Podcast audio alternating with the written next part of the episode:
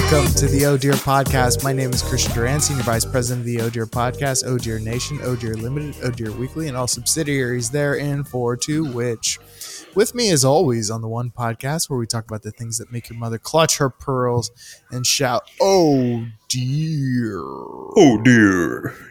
Are my co-hosts Brett Raybold and Nick Whitmer. Yes, second top, second billing. Yes, suck it, eat that. You know, there. I, I, I will yes. say there there is consideration given unto like who gets top billing mm. and not oh, because sometimes uh, I'm like, what did I say last time? I don't want to. I don't want to just keep saying Brett Raybold and Nick Whitmer every uh-huh, time. I want to uh-huh. say Nick Whitmer and Brett Raybold sometimes. Well, shit. Now we know what to pay attention to. I know. You it's, know what I. It literally comes down to like who I look at when I'm saying it. Yes. Uh, you know what is um it's I, I actually want, you know, when there's like a big like ensemble cast Hollywood movie with like just like a crap load of like famous stars, like yeah. Yeah.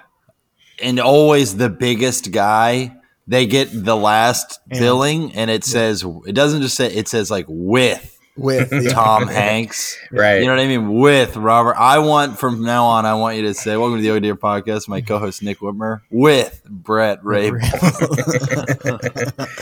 with Brett Raybold as RuPaul. Yeah, yeah. What? They, what? Yeah, I want my role. As Sometimes they do it like, yeah, it's they like I remember like the opening credits will do that too. Like they'll just list everybody and then. In a different font color and everything. It'll be like mm-hmm. with Burt Lancaster as they'll even give the character name. The Scarlet Pimpernel. Yeah. yeah. Um, one of the funniest things is like, and they, when they don't do it anymore, cause it's like passe, but they used to do voiceover in every single um, trailer for a movie. So yeah. th- th- it's something I've been wanting to talk about for a little bit. And it's just so funny to me. This is like, uh, there's this movie called Tiptoes. Have you guys heard of the, heard of this movie? No. Tiptoes. So, Tiptoes. It's yeah. uh, it's a movie with Matthew McConaughey and uh, Kate Beckinsale, mm-hmm. um, and the plot is basically they're in a relationship. Matthew McConaughey's family is all little people. Yes, um, but she yes, doesn't. I heard about this. He he doesn't want to tell her uh, about it. Eventually, it gets revealed. Um, every single person in the movie uh, who is on his side of the family is played by an actual little person, except for the main character, Matthew McConaughey, uh, who is played by, um, uh, Gary Oldman. I should remember, uh, yeah, Gary Oldman, who um, walks on his knees. No. and, yeah, and uh, so here's the thing about this movie. So this dude wrote this movie. It went to Sundance. It was one hundred fifty-one minutes. Right, one hundred fifty-one minutes. Uh, Tyrion Lannister. What the hell's that actor's name again? Yeah, I'm the, terrible uh, at names. What? Uh, Peter Dinklage. Peter Dinklage was in it. He, it was, he, so he, he thought the movie was beautiful. Um, the studio, however, was like, dude, you can't make no movie about midgets without it being hilarious. So I don't know why they're oh rednecks God. now. So they recut it and they cut the trailer. So if you watch the trailer, it's literally cut as if it's like this. Romantic comedy yeah. making well, that's making fun of little people, and like literally there's like scenes in it where Kate Beckinsale is like, when were you gonna tell me your whole family's midgets? And then uh McConaughey's like, um it's little people. And it's like the music behind the trailer is like right. and, then it, and then it says the my favorite part of, of it is in the voiceover in the trailer goes, and it goes like introducing the whole cast, and then it says, and in a role of a lifetime, Gary Oldman. In a role of a lifetime, dude, he's just walking on his knees. And, and there's like, Aww. there's a couple shots uh, in the in the movie too, where like there, you can tell, like they put him in a couch. You can tell he's just Gary Oldman sitting in a couch that has a false bottom, and then there's these yeah. fake ass legs just off to the side that are supposed to be his legs. Just dangling. But it's the most confusing movie because it was written by this guy who this was his Citizen Kane. This was a one hundred fifty-one minute drama about the plight yeah. of little people in society and how right. it's hard for them. And they cut it into what seemed to be making fun of little people. Uh, and then the movie itself is like a little bit of both. And it's completely like you're watching from scene to scene. You're like, and what, what movie is this? Like, what if this is the same movie that I've been watching this whole time? Oh, it's man. Literally the scene where it's like uh, Peter Dinklage plays this French drifter character. And he's like doing this whole scene about like the rights of, you know, little people and blah, blah, blah, blah, blah. And then the next scene is like a fight. And you're like, what is going on? What is happening with this movie? So it's one of my favorite, like a uh, movie that was killed um, yeah. and hidden. And like not a lot of people remember it because it was like they were trying to hide it. What year? And, Uh, early, yeah, early two thousands. Oh, so, oh, okay. So that's definitely when they were like, if it's little people, where's the comedy? Like, yeah, right. That, that's definitely an era where they're like, they wouldn't allow a story of little people not to have, like, you know, I don't know, shots of them at a roller coaster not being able to get on. Yeah. And my favorite thing is like, this is this guy. This is the only movie this guy ever did. Because he got so mad at the studio for taking over and basically putting out the production cut, you know, uh, of it that is, you know, in his mind, a complete bastardization of what the story was supposed to be. But at the same time, is like nobody in America probably wanted to watch a one hundred fifty-one minute drama about little people. Um, Maybe not. And uh, not because it's about little people, but just because like, Jesus, wow. dude, you know, like, give me ninety minutes. Like, what are you doing? one hundred fifty-one. Maybe it's good. Maybe it's good. Yeah, maybe I mean, I'll, I'll tell you what. I'll you tell know, you what. I, if, if there's one thing that wasn't fun-sized, it was the runtime. That's me well, as a catty movie critic. It, it's funny because, like, the uh, the poster on Wikipedia is very not – doesn't look like a serious drama. It's like everyone's photoshopped, so it's like Patricia Arquette, Matthew McConaughey, yeah. Kate Beckinsale. They look like oh, they're all in a different movie. And Gary Oldman. And uh, the tagline is, it's the little things in life that matter.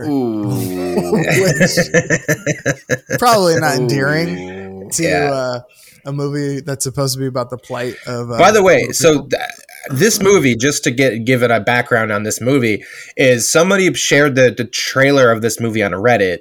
And I thought it was a, I thought it was a spoof. I was like, did Matthew McConaughey host S N L? And like, they just made that, like, like I really thought it wasn't real because the trailer, like, just do yourself a favor and just tip, just Google like YouTube Tiptoes movie trailer and watch it. And you're under the impression that it's just going to be this nightmare F- movie that's making fun of little people in a way that's just like not okay anymore. And like, so to give you the context is I watched this movie with uh, Sarah and a friend of ours, um, and we all took edibles to watch the movie because oh we were basically like we were basically like let's watch let's get high and watch a silly silly silly movie. And what we ended up watching was like a drama with like we, yeah and, and it's like it's so fucking weird. It's like none of the work is shown in the movie because they cut out all of the pieces. I'm let's just say the movie was perfect. The the director's cut and in, in the in the explaining of everything, like the background of like the motivation of getting characters to A to Z, you know. Um, well, in the one that they cut together, they just cut out a lot of the middle, so it doesn't even make sense what's happening. Mm-hmm. Like it goes from Matthew McConaughey like being like the whole beginning of the movie. It's like. It's edited in a way that makes it seem like here comes the handsome leading man, Matthew McConaughey. He's the hero of the story. And then it slowly devolves into um, uh, the other guy. Uh, why can't I keep remember his name? Gary Oldman. Gary Oldman. Gary Oldman uh, he's like the guy at the – he's the main character. So you could tell that – Gary Oldman is the main character in the director's cut, but in the producer's cut, Matthew McConaughey is the main character. Yeah, but that's because so what yeah. happens at the end of the movie makes no sense at all if you're watching the producer's cut because the way that it, basically I don't I'm just going to spoil it because it doesn't matter. But what happens is Matthew McConaughey and Kate Beck Kate Beckinsale gets pregnant. Right. And, and then it's like, wait, but just the, like the, real quick, just like they used uh, Gary Oldman, they just had him on his knees and they put shoes like you would in middle school. They yeah, had her, her one hundred percent her, that. Her pregnancy prosthetics where they put a basketball under her t-shirt. There's so many funny stories about this movie, by the way. Like, Kate Beckinsale apparently only agreed to be in this movie if she was allowed to wear her hat. And there's like three oh scenes where she's wearing this weird-ass hat. And I'm like, was she trying to be like a hat entrepreneur? And she's like, I need to get my hat out there? It doesn't make any sense. I don't know if it's true or not. But anyway, going back to the, the story. Yeah. So... It's literally, so Matthew McConaughey, so like if you watch the trailer, it's like these two are dating. He didn't tell her that her entire, his entire family is her little people. And then all of a sudden she gets pregnant and will they or won't they have a little person as the baby? Oh, that's the God. Whole thing. So it seems like, oh, this is going to be some really inappropriate comedy where... Nope. Super yes. serious drama. They end up getting pregnant. Sure enough, the kid become, is a little person. Um, Uh, because it runs in his side of the family. And then Matthew McConaughey leaves his family because he can't take that his son's a little person. Oh it's God. Like, Jeez. What is happening in this Jeez. Movie? Like, you're literally thought of Matthew McConaughey as this, like, you know, leading man hero. And then he just leaves yeah. his wife because his kid's a midget. And you're like, what? I'm like, wow. What am I watching? Our, and then he tries to come our, back. He's like, I made a mistake. And then she turns him down. And then she just goes and dates Gary Oldman's character. So uh, it's his just dad? Like the we. It's the yeah no his brother. They're they're twin brothers. That's the thing. Um, Matthew McConaughey and Gary Oldman are twin brothers. One of them turned out to be a little person. The other one's not. Anyway, it's the most ridiculous movie ever. So if you really want to watch a train wreck, if that's your thing. That's a horror. I mean, first off, you know who would take little person Gary Oldman over uh, How to Lose a Guy in Ten Days era Matthew McConaughey. Yeah. yeah. But uh, I mean, I'm I'm already I'm picturing the lines being so corny where it's like, just because our son is little doesn't mean our love is. Just all of like the lamest, cheesiest. Uh, like a little it, love goes a long way. Like, uh. We gotta, the director's like, we gotta do, uh, we gotta do reshoots. Why? The studio wants us to constantly have Gary Oldman be called Short Stack by Matthew McConaughey. So we gotta do, we gotta do the noogie cut. Where anytime Gary Oldman's on screen, Matthew McConaughey gives him noogies. The noogie cut. Oh my god. Um, you know what I hate about all this stuff is like I. I've heard this kind of story like a million times, but I'm a fan of movies and this backstage stories about movies. Right, and stuff, yeah.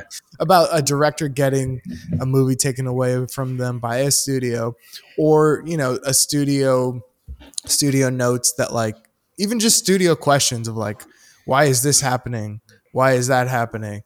And like, I always go like, even twenty years after, when these people are, these directors are telling the story, they like, they don't say like, who said that? Like, don't you think the person who said, you know, this, how do you have a little person movie without comedy? Like that, you should say that dude's name. yeah, yeah, yeah. Tell us who said that, because like, it's not fair that like, this guy you know, nailed it. This, right. But like, we're going, but when you watch the movie, I'm sure you're going to go like, the director and writer is Matthew Bright. You're going to go, dude, what the fuck is Matthew Bright's problem? Like, if you don't know any of the backstory, you're going to right. This guy's a hack. He sucks. And then, but like the dude who needed the noogie cut, like gets no, no blame. Like his name just, he just gets to be silently like, he gets to wash his hands of it and goes, yeah, that Matthew Bright's a fucking idiot. I don't yeah, know. Exactly. Yeah. Cause it's like, I'll, they, I don't, yeah, I don't know. Their I names like to- are na- Go ahead, Brett. I like to think that studio exec watches it and goes like, man, what a shame that comedy didn't catch on. There really is no – he's just like, injustice. There really is no justice. People, he's just like – he's like, audiences are stupid. Yeah. But do you ever see a trailer of a movie that doesn't match the movie? And what it is is – Of course. It, it comes from the production side of it because they go, listen, we know no one's going to like it. But if we can have a trailer that tricks them into coming to see it, maybe we'll get our money back. Yeah. Right. That's all that was. That was like, let's make the trailer look as if it's like this slapstick comedy about little people with Matthew McConaughey and Kate Beckinsale. And that's definitely going to sell more tickets than a dramatic three-hour movie about the plight of little people. So it's just a business. Everybody, well, everything I, I, they, they, I don't know. Everything I, I'm they pretty do sure is about dramatic, money. A dramatic three-hour movie about the plight of little people I'll tell you what, I'm actually a big fan of Lord of the Rings, so back off. You know, there was a weird, there was like a weird time when like um, directors, especially indie directors, were like, the movie's going to be three hours and you can't, you, you're not going to cut it a, a, a piece. It's my baby. And yeah. you're like, I think that's that mentality has changed so much because right. we've heard, like people have heard those stories now, and like they're like, you know, the movie doesn't need to be three hours. That's your right. ego talking. That's you trying to be your, your right. hold your dick and uh, be a director. Like Paul Thomas Anderson, that was like his thing on Magnolia. He's like, it's gonna be three hours, and you better sign on to this three hours right now. Otherwise, we're not fucking doing it. You're not touching anything. And then after it came out, he's like, it didn't need to be three hours. Like with distance, he was like, I was just being a dick. Like now he's like, yeah, I don't know. When I go to movies of like two hours, ninety minutes, the shorter the better. Like it's yeah, just such right. an experience thing. Like when you have so much to prove, you're just like, you're just letting your ego define that stuff. Yeah. Um, but yeah, you know, and part of it's like, I bet you like the, you know, the three hour cuts are not good either. And yeah. the studio goes, well, this movie sucked, and I'm definitely not getting my money back here. Like what? Like those stories were like the the. I don't know if this happened with this movie in particular, but you hear those those Apocalypse Now type stories of these directors. Yeah. They're over budget. They're they they didn't get to the schedule, and they're da, da, da. Most times that happens, the movie turns out terrible. It's just the way yeah. it is. Uh, Apocalypse Now is probably one of, if not maybe the only v- version of that story turning out where the movie was like well liked and well received, right? Can you uh, think there's of a few? There's a, there's a few. There's like a, a bunch of like, I mean, to call it disasters is like different, but like um, Star Wars was kind of like that. They were they were over budget, and they like they the effects looked stupid when when they first when they got the first effects. They saw the first cut without special effects, and oh. uh, he showed it. George Lucas showed it to all his friends, Scorsese and Brian De Palma and all the big directors of the day and Spielberg. And they were all like, dude, like you just wasted six months on this stupid kids movie. Like what the fuck is wrong with you? And Spielberg was the only one who's like, this is going to be amazing. It's going to be the biggest hit ever. Um, wow. That's amazing. And same thing happened with Jaws. Jaws was over budget and like crazy. The shark wouldn't work famously um, and became a huge hit. Like sometimes that's, that's- it, Sometimes that, it does. That's such an accidental thing that they barely showed the shark. Yeah. And, they, and it made it so much more impactful when they did show the shark. Mm-hmm. Um, so it was like an accidental thing. But I was really curious to know what his original Jaws cut would have looked like with a working shark. Because yeah. I almost wonder. And if, only little people getting eaten. I almost wondered if like. I almost wonder if something like that saved the movie. Because, like, that movie is like a a drama with like an aspect of thriller and horror in there as well. But mm-hmm. I wonder if it was just the shark eating the entire time, would it have been more of like a horror type movie? I don't yeah, know. Probably. Yeah, but, it'd probably been more schlocky. Right. That movie is so good. I rewatched that movie like I don't know six months ago, and it's like. I don't know. Those old dudes, I love watching old movies. Like these yeah. fucking old actors who used to be like on fucking on the stages of plays and shit. And Charlton like, Heston. Just fucking what's, what's Robert Shaw? Robert Shaw's the guy. Robert Shaw. Movie. You got God, he's so you fucking got, uh, good. You got soft hands from Canton Money area life. Right. Yeah. uh, and I'm was, like, this dude's amazing, dude. He's just he, like shacking the paint, just dunking. Like yeah. that's what his performance in that movie. It's fucking great. He was, Apparently he was wasted the whole time. And he was very difficult to work with. Like the, the relationship that he has with Richard Dreyfuss in the movie is very similar to like what it was like on set, where he's like just one of those things where like, you're a pussy boy. Like there's a lot of those stories. Like Gene Hackman was apparently on the Royal Tenenbaums. Uh, if you know Wes Anderson, it just if you don't know who Wes Anderson is, he's the director of uh, Royal Tenenbaums, Rushmore, Life Aquatic, all these these very ornate, uh, very tink- whimsical know, and like, whimsical kind oh, yeah. of fantastically production designed movies. Right. And yeah. if you've ever seen him dress, he's very much like that himself. He's like always wearing a tweed coat, very polished, very uh, yeah, manicured. uh, yeah. guy.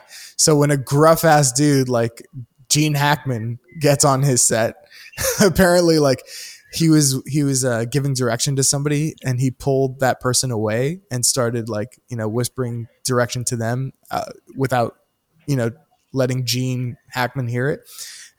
And Gene Hackman comes up to him. He's like, you know, you're a cunt, right? And Wes Anderson is just like this, you know, tiny guy who's like, why would you call me that, Gene? Yeah. He has like a handkerchief tied around his neck. Yeah. Exactly. Exactly. That's pretty funny, man. I feel like old actors, like old male leading man actors used yeah. to be badasses. Right, like a, like right. actual like, and not in the sense of the, like The Rock, like the we have The Rock as our leading man who's like a big strong guy, but these guys, the, it was such it wasn't like they were badasses because their size. No, they, were they just badasses. Had this gruff attitude. Yeah, they they they drank hard and they beat their wives and they were just like these really no, but they they really were. You're right. They were just like authentically gruff, and I yeah. feel like. Like, I feel like now, like, the badass man, male actors, like, it's like Chris Evans wearing a shirt that says, like, right, this right. is what a feminist looks like. Yeah, exactly. And yeah, like, yeah, yeah, exactly. It's not, exactly. I mean, who cares? Exactly it's right. fine, but it's right. not like, that's or, like badass. Or it's The Rock who has to play, like, a barreling somewhat butt of the joke, yeah. but also someone who makes jokes. Um It's really yeah. funny. But there's like a there's some meme going around with The Rock, and he's like, it's him. It's four pictures of The Rock in the jungle with like a tank top and over it like a khaki um, jacket, uh-huh. and it was like these are four different movies. I was like, that's, that's so, so funny. Fucking right.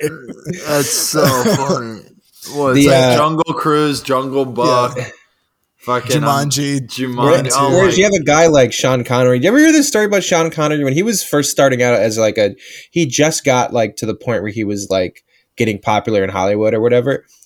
Um, he's dating this. He's just shooting a movie with this actress who I can't remember her name. Maybe it's Rita Hayworth, um, and she is like she is in a relationship with this mob guy, and this mob guy is like a piece of shit, and he like doesn't treat her well, and he hits her, and all this other shit. So. They shuffle her out of, uh, they shoot this movie in L A or in London. They take her out of Hollywood. They put her in London. She's shooting this movie with uh, Sean Connery. He's the leading man. And then the tabloids start coming out with like, ooh, they're dating now. Ooh. And they pissed off this mobster. So this mobster gets on a plane to London with a gun, by the way, just could, could get a gun on a plane back then. Uh, gets, gets off the, yeah, gets off the airplane, goes to the studio, pulls the gun on Sean Connery. What does Sean Connery do? He somehow disarms the guy, beats the shit out of him, and then gets him arrested and deported back to the or extradited back to the States. Like, I'm like, dude, dude what actor w- would take literally a mafia guy who's who's a known sociopathic criminal who fucks people up all the time? Right. Literally points a gun at Sean Connery, and Sean Connery just goes, "Who's this pussy?" And he just well, disarms him and beats the shit out of him. Like. Well, uh- A- yeah. According to according to Mark Wahlberg, yeah. Mark Wahlberg would. Yeah, that's really the only guy left who has that energy. Uh, you know what? They needed. They needed. Have we mentioned that they need to? Ma- what was the nine eleven movie? It was like Fahrenheit nine eleven or whatever it was. Oh called. yeah, I ta- Light I had sixteen. That. I pitched that idea in the group chat. It was like so a. It's, just it's like a Groundhog's it. Day movie where they repeat no. it every day, but it's Mark Wahlberg having to stop nine eleven. You know, Tarantino always fucks with yeah, history. Yeah, yeah. It's like the, make make it a short film. Maybe it's not even Groundhog Day oh, where it's like ninety so minutes. Make it make it like. Six minutes where the terrorists are like, all right, everybody gets on the ground. And then Mark Wahlberg just clutches the armrest, stands up, and just starts fucking wailing on him. And they're like, wait, are you Mark Wahlberg? I love the idea, though, of Mark Wahlberg waking up on nine eleven, two thousand one every morning, like Groundhog's Day. He has to relive the day until he stops it from happening. And just like, let's see what Mark Wahlberg can and do. It's gonna like, it needs to like be a way you wouldn't have thought. Like, it's not like he can just use force. Like, oh, I need to go. It's like the butterfly effect of stopping nine eleven. It was like him actually calling his daughter or something. You know what I mean? Like, the not like crying. Yeah. Yeah. yeah the terrorists give like, up. They don't like, he doesn't stop them. Right. Right. It's not like you got to fuck them up with like a pistol yeah. whips and shit. He change. He makes them change their ways. He makes them convert to Christianity by the end of it. Uh, oh my but God. Going back to like the old actors and like even old directors, there's this uh, John Ford is one of the most famous like classic Hollywood directors. Directed what do you make? Uh, what do you make? The Searchers, Stagecoach, uh, The Man Who Shot Liberty Valance. Great very movie. Like a lot of uh, old. I can't think uh, of like his most famous one. There's probably one that's like sure. super famous that I can't. Anyway, um, but he's like those were those guys like. They like him and um, uh, nah, fuck it. The guy who directed It's a Wonderful Life. Um, anyway, Howard Hawks, all these people. So they they would like these guys just came from the war, and then they just needed a job, so they became directors. Like it just wasn't like that's the thing. It, like the people who do who are like actors now wanted to be actors. Like John Wayne was like a dude. Who's like, you want to be in movies? He's like, uh, I'm drunk. And then like they have no, they have no like, uh, like not passion, but just like they yeah. they have no like lameness about it. They they just like see it as like this is my job. Like like a guy who makes like fucking horseshoes would. He's like, oh, I just make horseshoes and like that's that's what right. I do. And then I go to the bar at five p.m. So like they. Right. Like I remember reading the story about how John Ford like would belittle John Wayne on the set for like not serving in in uh, World War oh Two or God, something. Oh my God, that's hilarious. Like that's the kind of like arguments they had. Now like the arguments are like, you know, my trailer's not whatever. And I'm not even saying that to say like, oh, these actors are so lame now, because if you look back then, those like those old guys are like horrible. They're just like drunk berating everybody on set. Right. Like, completely right. toxic. Attitude, but it is it's just a funny difference. It they is just commanded the screen though. Like when you watch a movie back then and you watch like when Clark Gable walks on or fucking any of these yep. guys, you're like you're like god damn dude, what a what a what a man what a man that yep. is. You know what it is, it, it I think it was these guys, they probably stumbled into being an actor. Mm-hmm. And then when they were acting, they're like, this is a lot better than doing leather work. So exactly. yeah. I'm going to act my yeah. tits off because this is pretty awesome. That's exactly it. It's like you just grab, you just grab like the most personality, like the dude with the most personality at your party, at a party in L A. And you're like, yo, you should be an actor. He's like, ah, I mean, uh, whatever. That's what, ha- that's Harrison Ford's story. Harrison Ford was a carpenter in L A. And like I guess he just met George Lucas. He was um he wasn't supposed to be in Star Wars.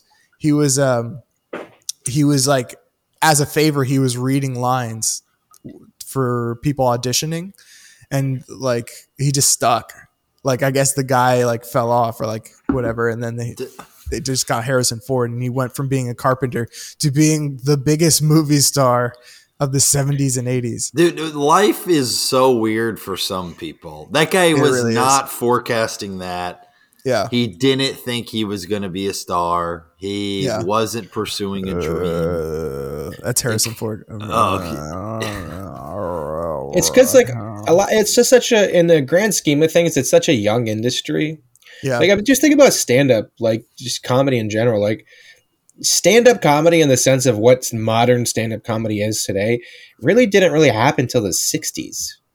Yeah. Like the nineteen sixties. And like the cinema's in a way the same, because in the nineteen twenties, you know, when, when Hollywood first started or whatever. And was making, you know, and was making uh white supremacy de, de jour. yeah, yeah, yeah.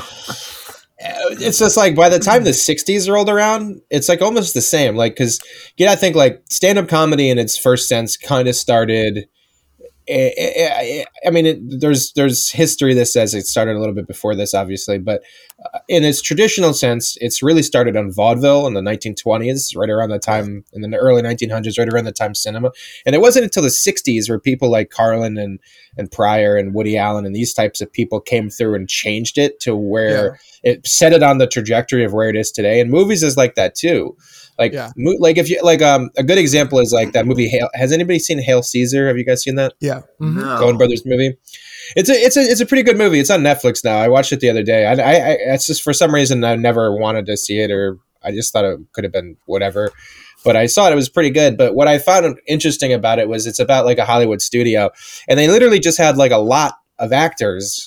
And they would be like, hey, they're shooting a Spartacus movie today, so you're going to go over there and shoot three scenes, yeah. and then then you're going to go be in a, you know, a Roman, a Ro- like a Shakespeare movie, and then, oh, yeah. then you're going to go over here. Like, that's how movies were shot. They were all in the studio. They were all in the lot. They were all just plug and play leading men and leading women, yeah. and that was what it all was. It wasn't until, like, you know, Coppola and Scorsese and these people, like, made film in, in movies a lot different than it is today, because, uh, like it uh, is today. But well, we're almost well, going back to that. We're almost going yeah. back to just the plug and plays a little bit, because the um, well, what happened was like the the studios really controlled everything. So they had like you would sign a studio deal, right. so you would sign a contract with the studio, and you just like they would tell you what movies you're in, and uh, yeah, and then and then uh, these industries were run by like movie guys, so they were like their whole lives were in the movies, and what happened was in the seventies, all these old guys died, all the Jack Warners and all these people. Sam uh, Goldwyn's and stuff. Yeah, right? They gave up their roles and stuff. So so these companies started coming in and buying buying these movie studios. And all these like guys from G E and Standard Oil were like, I don't know what the fuck to do. Like, like what do we do? And they were like, well, let's go to the film schools and grab some directors. That I mean, they must know what they're doing. And real and in the seventies, film school was like, was like fucking crocheting. Like it wasn't a degree, it was a degree for fucking losers. Like yeah. you didn't, it wasn't there was no cool career. Yeah. Yeah. There was no career for right. to do that. It like wasn't a thing. So then they just went to the film schools and got guys like Scorsese and Spielberg and Coppola. And they're like, I mean, they seem to know what they're doing. Uh, so let's just keep, so just give them money to like do stuff.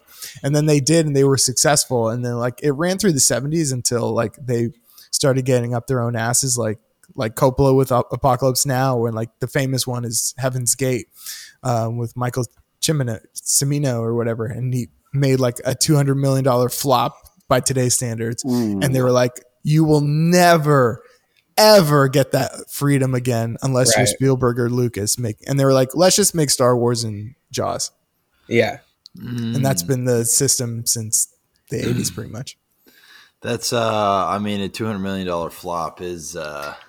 Uh, by in I'm t- I'm talking in terms of like now money. Like right, I don't know what it was right. back then, but you need it was um, crazy. You need you need both sides, and I would say that it's probably should be creative people have seventy percent of the power, studio yeah. people have thirty percent veto yeah. power, because the studio studios are, are not creative people, they're money people. So I think like creative people need some pushback on some of the crazier ideas to prevent the heavens, you know, heaven can wait type shit. Um, but I also think that, uh, you know, studio notes are like, I've, I don't know how many times I've heard so, so and so on a podcast, and they're talking about the studio notes they received. And it's like the most fucking stupid idea ever. Um, Like, uh, I always, I think we talked about it before on the podcast, but I heard Aaron Sorkin talking about the very first pilot episode of West Wing. And like mm-hmm. the episode had something to do with um, uh, these uh, people fleeing from Cuba and arriving in Miami, like these refugees. Um, and it's this big controversy of like, what are we going to do with these refugees when they get here, and this, that, and the other. Um And it gets resolved through a way, but it's like the, the West Wing is about the West Wing. It's about the cabinet of the president. It's about people mm-hmm. who work in D C. The studio, after they the, the the episode was sent in, came back with the notes. Hey, why don't we end it with the people from the show being at the beaches on Miami and pulling off the refugees from these rafts onto the beach and like saving mm-hmm. their lives? And he's like, because the show's about the cabinet, you fucking idiots. Like, this isn't a rescue nine one one show. Like, that's not how the world works. You don't send your your press your you know your press secretary to a beach in Miami to pull refugees off of a boat. That's not who's qualified to do that job. And like the whole point of that show was supposed to be like behind the curtain into, you know, the how a day of the office president run, you know, like that's the whole point of it. Yeah. So right. anyway, um that was um, very funny. I was uh, there's a, sorry, real quick. I just wanted to make sure I get this right.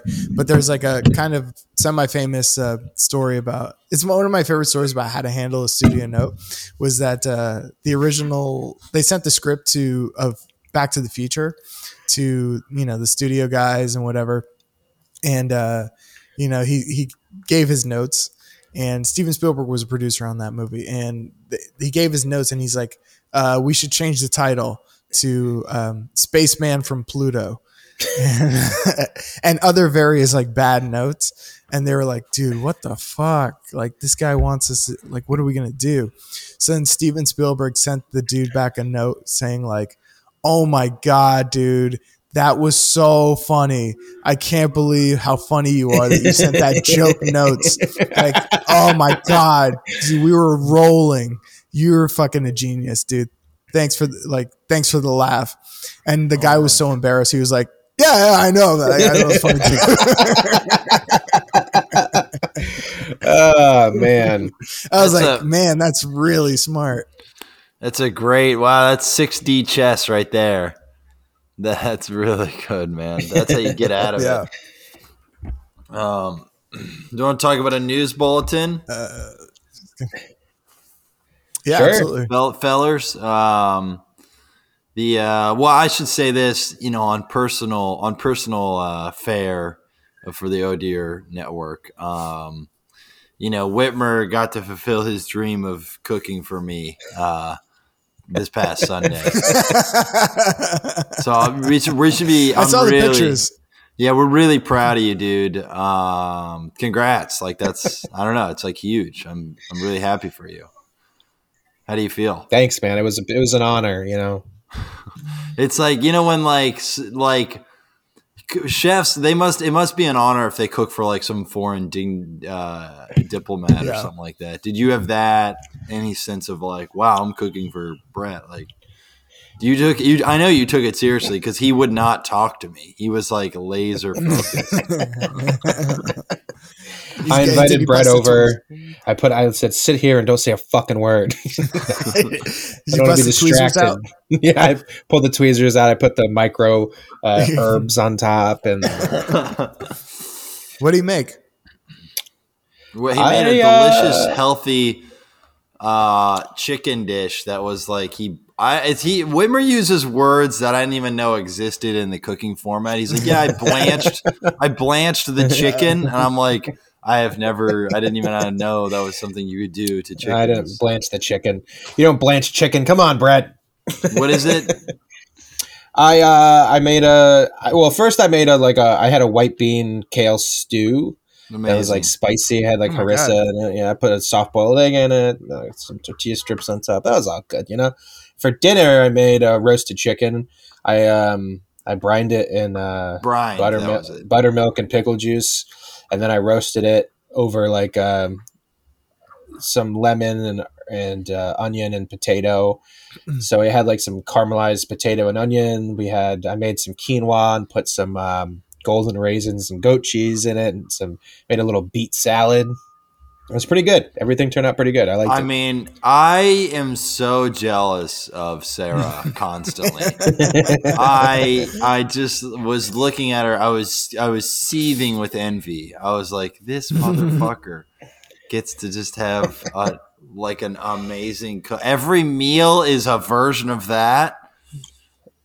There's a little bit of like Brett seems like like our um I don't know, like an orphan child that we like were like, we're like, Brett, Brett, come over. I will cook you a nice home cooked meal. Yeah. Like, you know, like, a, like when Brett came over, I'm like, I'm like, I really want to make sure that Brett has a good home cooked meal. And I felt like yeah. I was like a grandmother. I don't know why. There's, it's not like Brett's starving. Brett's Brett doing well. Up, Brett shows up at your door with a tattered hat and puts it on his chest. Hi. Brett. Hello. Hello. Do you have any stew? It's all right if you don't. I just I just dinner and a hot shower. If I could trouble you for that, um, yeah, it was a that was a very nice Sunday. I was I was very uh, that was a great Sunday, one of the best. And we just Pretty watched good. football, which Christian, you know what that is, right? I've heard of it. Oh, okay, yeah, it's like yeah, I was like rewatching. A... I was rewatching WrestleMania from nineteen eighty-seven this Sunday while you guys were doing that. Uh, uh, way to critique Brett the Hitman Hart's turnbuckle yeah. jump. That's so funny. I mean, going back a little bit too, because that's like it's. I feel like that thing I've talked about where it's like people used to just like fall into these entertainment jobs. I feel like it's happened in any, every industry because it's happened in wrestling too. Now, like they used to just be a bouncer and they were like, wow, you're tall and big. Do you want to be a wrestler? And they're like, I guess. And then they just became like Kevin Nash. And yeah. now it's like, now it's like kids who watch wrestling their whole life and started a back, backyard wrestling federation are now like the wrestlers and like, whatever. But it's like that, like with every, it's every entertainment job. It's like somebody's became an actor and they're like become an alcoholic because they think they wasted their life because their dad is like, even that Johnny Cash movie where he's like, you're playing songs, boy. Like, why don't you, why don't you pick up a gun? Yeah. And he's like, never, he's failing to make his dad uh, proud of him. It's just interesting. But, but it, it is, it's also, it, it's interesting because now it's like something you like have to study and do and right. pursue for all these years. But like, yeah, it makes me go like, I don't know if you have to. I think it kind of takes a, you just kind of need self-belief. Yeah. I like that's all those guys were going off of. They didn't yeah. know the Meisner technique and the right. fuck. They were just kind of going off of conviction. And I a little bit think that's all you need. Just like, I, I can do it. It's just going to be good. And uh, I have to. Yeah. Whereas now it's like I trained at Juilliard for eleven mm-hmm. years and I've read every book there is to read about acting. And uh, I don't know. I mean, you all, you hear it all the time. Like the woman who played, played Precious – Uh, it's like she didn't have any acting like experience, yeah. and then she's nominated for an Academy Award. So mm-hmm. in my head, it's just like I think, like I don't know. I, I think some actors, it's like I think you can just kind of do it. I really yeah. a little bit, maybe not certain performances, but uh, I think if you're just fully committal, you can yeah. kind of do it. So much of like getting like getting an Oscar nomination is just looking and sounding like the person that you're sp- you're playing, like the guy from the Captain Phillips who's like, I'm the captain now. That's he just looks and sounds like a Somali pirate. That's all. Yeah, right, yeah, right, and right. It sucks because it's like that's the only thing that guy's gonna do. Yeah, he can play much. pirate or terrorist, and that's and, like that's it. And it's not because it's racist; it's because that guy can only be possibly yeah. those two things. That's it. Realistically, well, Realistically, you know what? I saw him in two other movies, and one made sense and one didn't.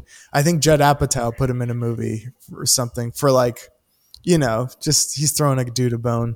But uh, the other movie was that movie Good Time with uh, right.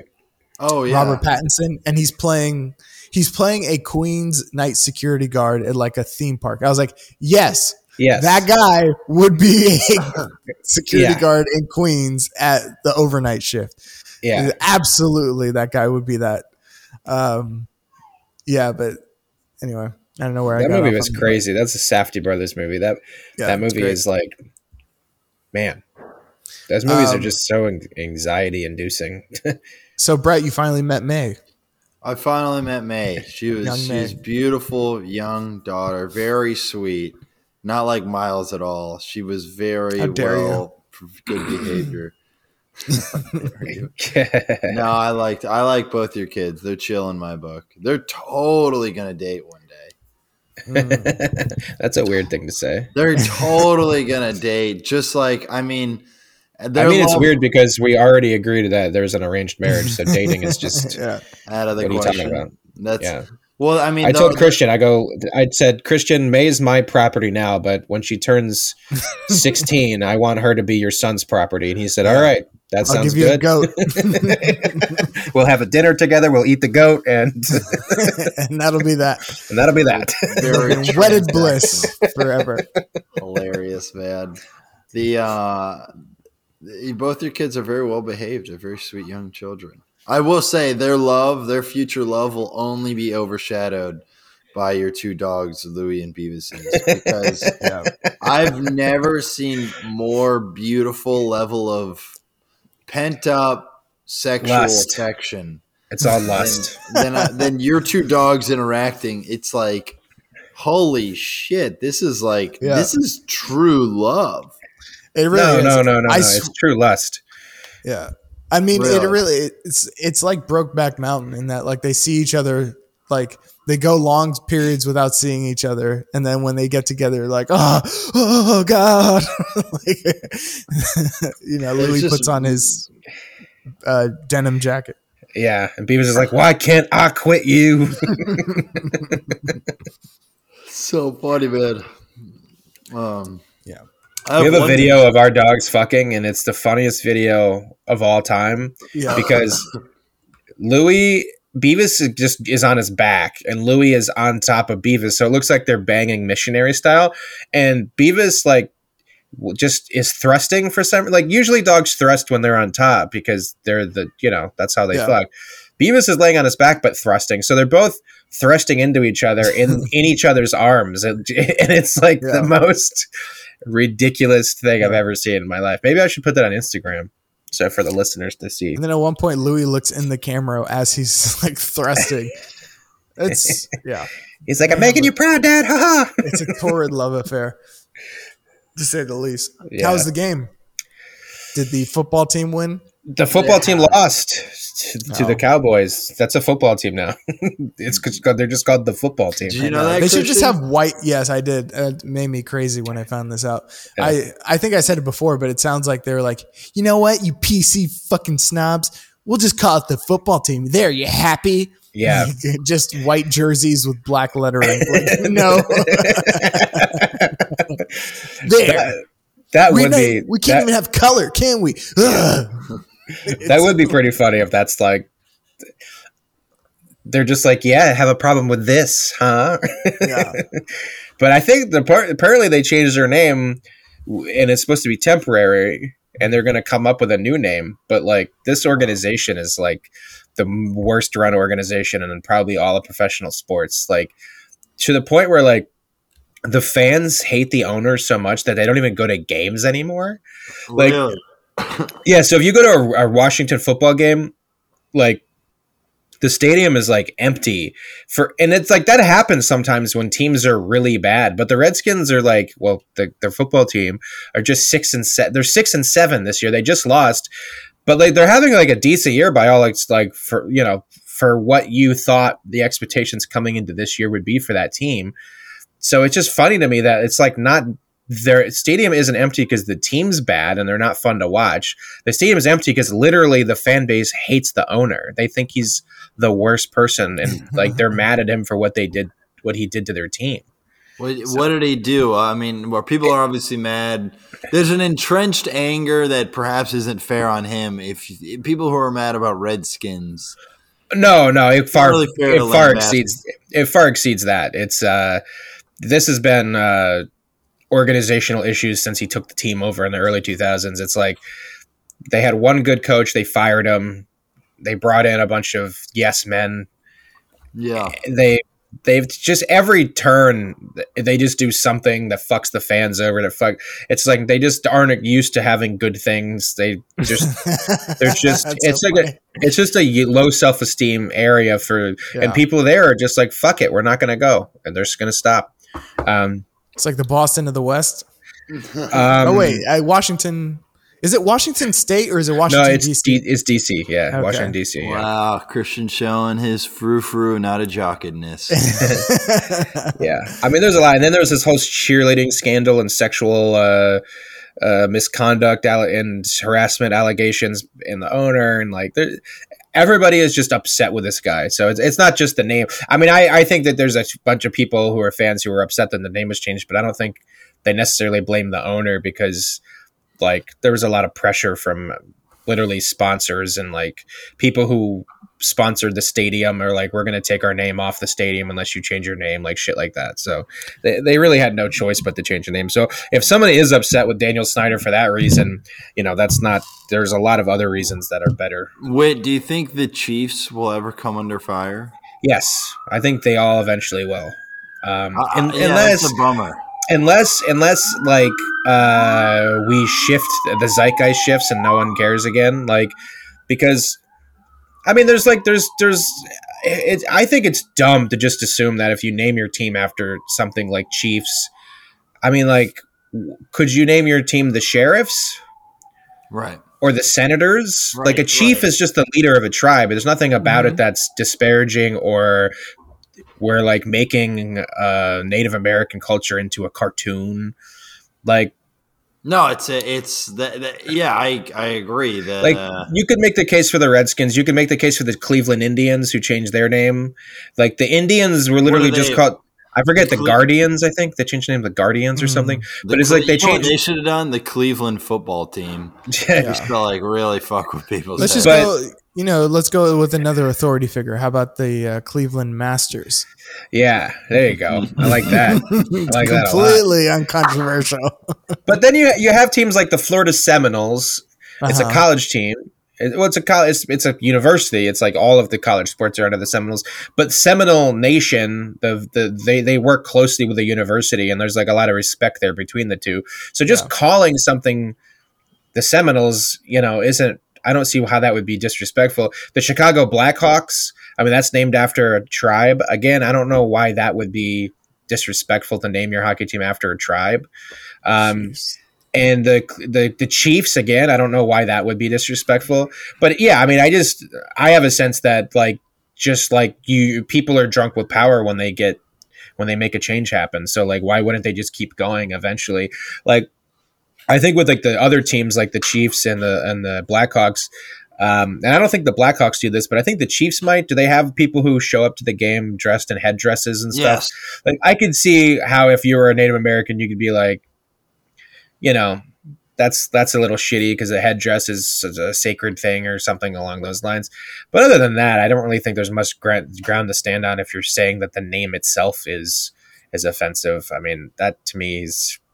The Chiefs chant, you know what the Chiefs chant is? Uh, kills, kill the white people? No, but we should petition for the change. They just go, oh, oh, oh, yeah. oh, and they do a tomahawk chop while they do yeah, it. Yeah, that's what the Braves do. And that, they came under fire because the Braves just won the World Series. They do that exact same thing. And that was definitely a talking point. People were like, they need to get rid of that.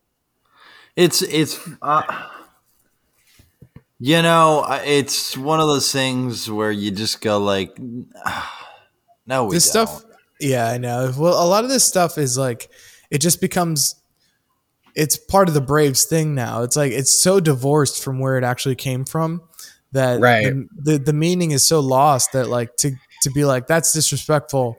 And it's like, well, nobody even, we don't even understand the meaning. So it's yeah. like the, there's no intent of being disrespectful. Exactly. So it's like, So I don't know. I don't know how to take it because it's like I, I don't know. Like that was that was my like point with what, the Redskins. Like if you called if you called a uh, team the Washington Spooks, like you know, it's like I guess that used to be an offensive term, but like no, like if somebody called a black guy a spook today, they'd be like, what?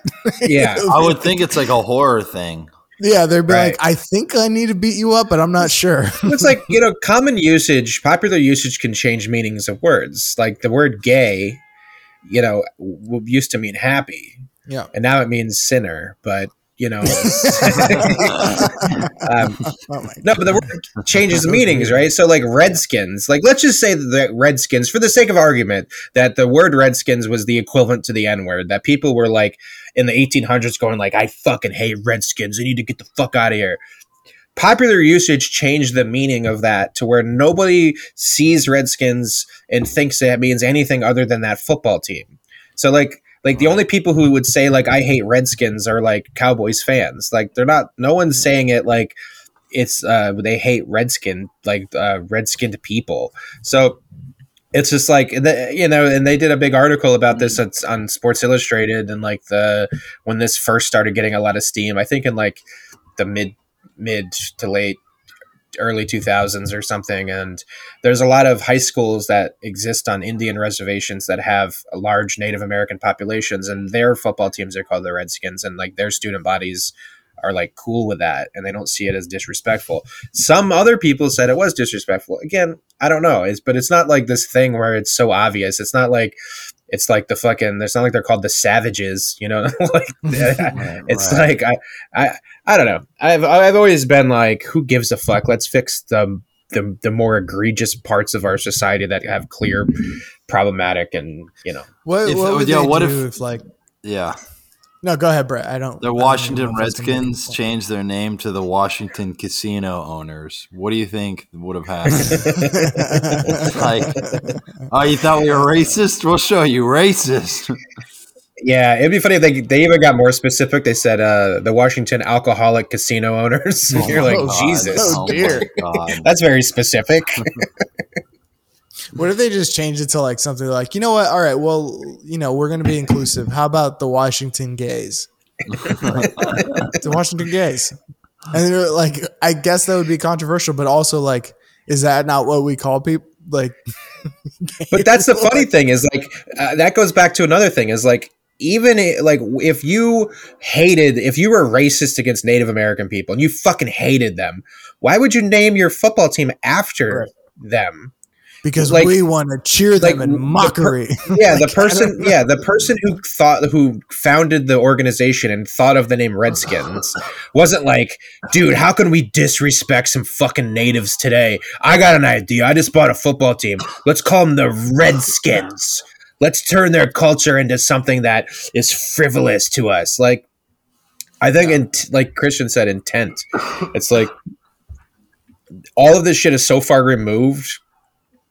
And from any type of attitude that's like disrespectful to Native people, that like even if something is black and white, okay, that technically means this, which is technically offensive. No one is using it with the energy. Like if you, it'd be like if someone said the word rectangle is offensive, you'd be like, oh well, just so you know, every everybody who uses rectangle doesn't mean it the way. Yeah. So well, I know you're saying it's technically offensive, but the way it's being used is never in an offensive way anymore. So it doesn't matter. Like it right. doesn't. Here's the weird thing though. It's like, you're not even allowed to say, like the weird thing is that like, it doesn't matter if it is or isn't. It's like, it only matters if uh, somebody's offended. You know what I mean? Right.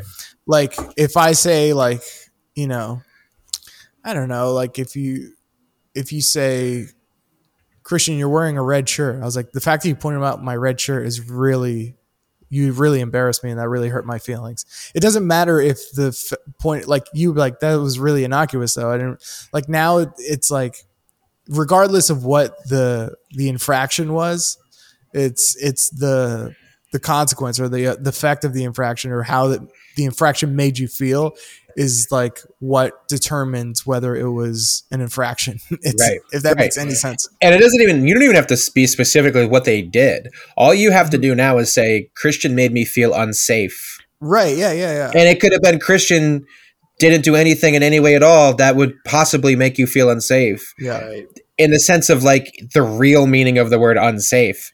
Right. But That that is, there's these buzzwords now, like you, they're just like these H R E type of words you can say yeah, right. that get people fired. Like I felt it was unsafe. Yeah. Oh well, you if you don't feel safe, then this needs to be a safe space, and we need to fire him. It's like, what did he really do? I don't yeah. know. And the overall, I mean, this stuff is this stuff is all good and positive, but at the same time, you can take advantage of it for your own. It's like it's like legal weed, or it's like when weed started becoming prescription in California. I think I talk about this all the time. I feel like, yeah. but like once, once people were like, oh, I have a, um, a prescription for weed, then, uh, then like it's all on the table. Like I have a, I might, my neck hurts sometimes. All right. You need a weed prescription. You, you're allowed to carry weed from That's now how on. It all started. And like they like, basically were like, can we have it for legal reasons? And eventually society was like, okay, if you yeah. need it because of this. And then all of a sudden society is like, dude, just lie.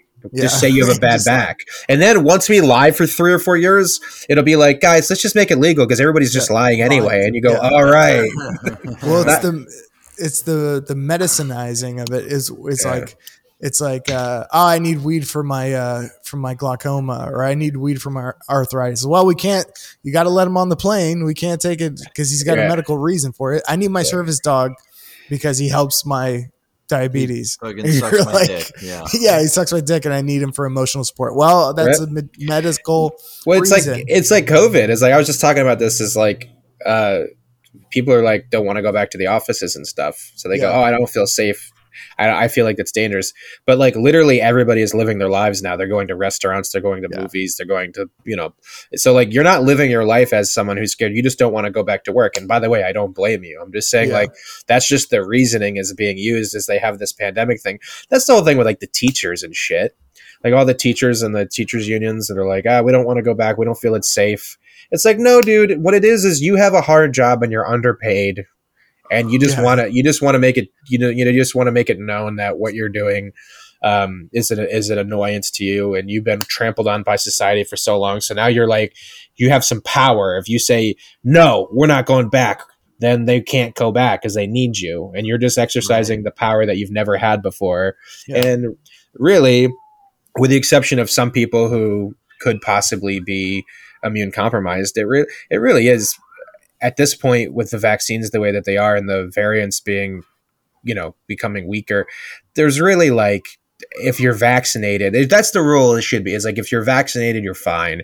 If you're unvaccinated, it's on you. You're a fucking idiot and you're going to get hurt because you're unvaccinated. But at some point, we just have to move forward as a society with that energy, because we can't just have booster shots in perpetuity followed by restaurant vaccine mandates and mask mandates. It's just like at some point society has to go back to normal, and unvaccinated people are just going to have to assume the risk of unvaccinated people.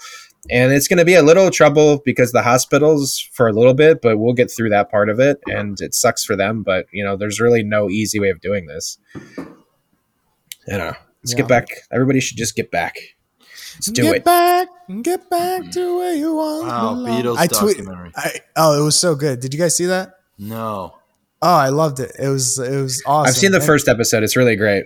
The the whole thing is great. It's awesome. It's like my favorite thing about it is that it captures like when you're like doing any kind of artistic process, it captures how much time is wasted when like yeah. when you're just fucking around. Like you yeah. have something to do, you have a deadline to make, and you're just fucking like they're just singing like uh like she loves me yeah yeah yeah with like stupid voices and like yeah. and doing man like ventriloquist acts and stuff like that. It's like yeah.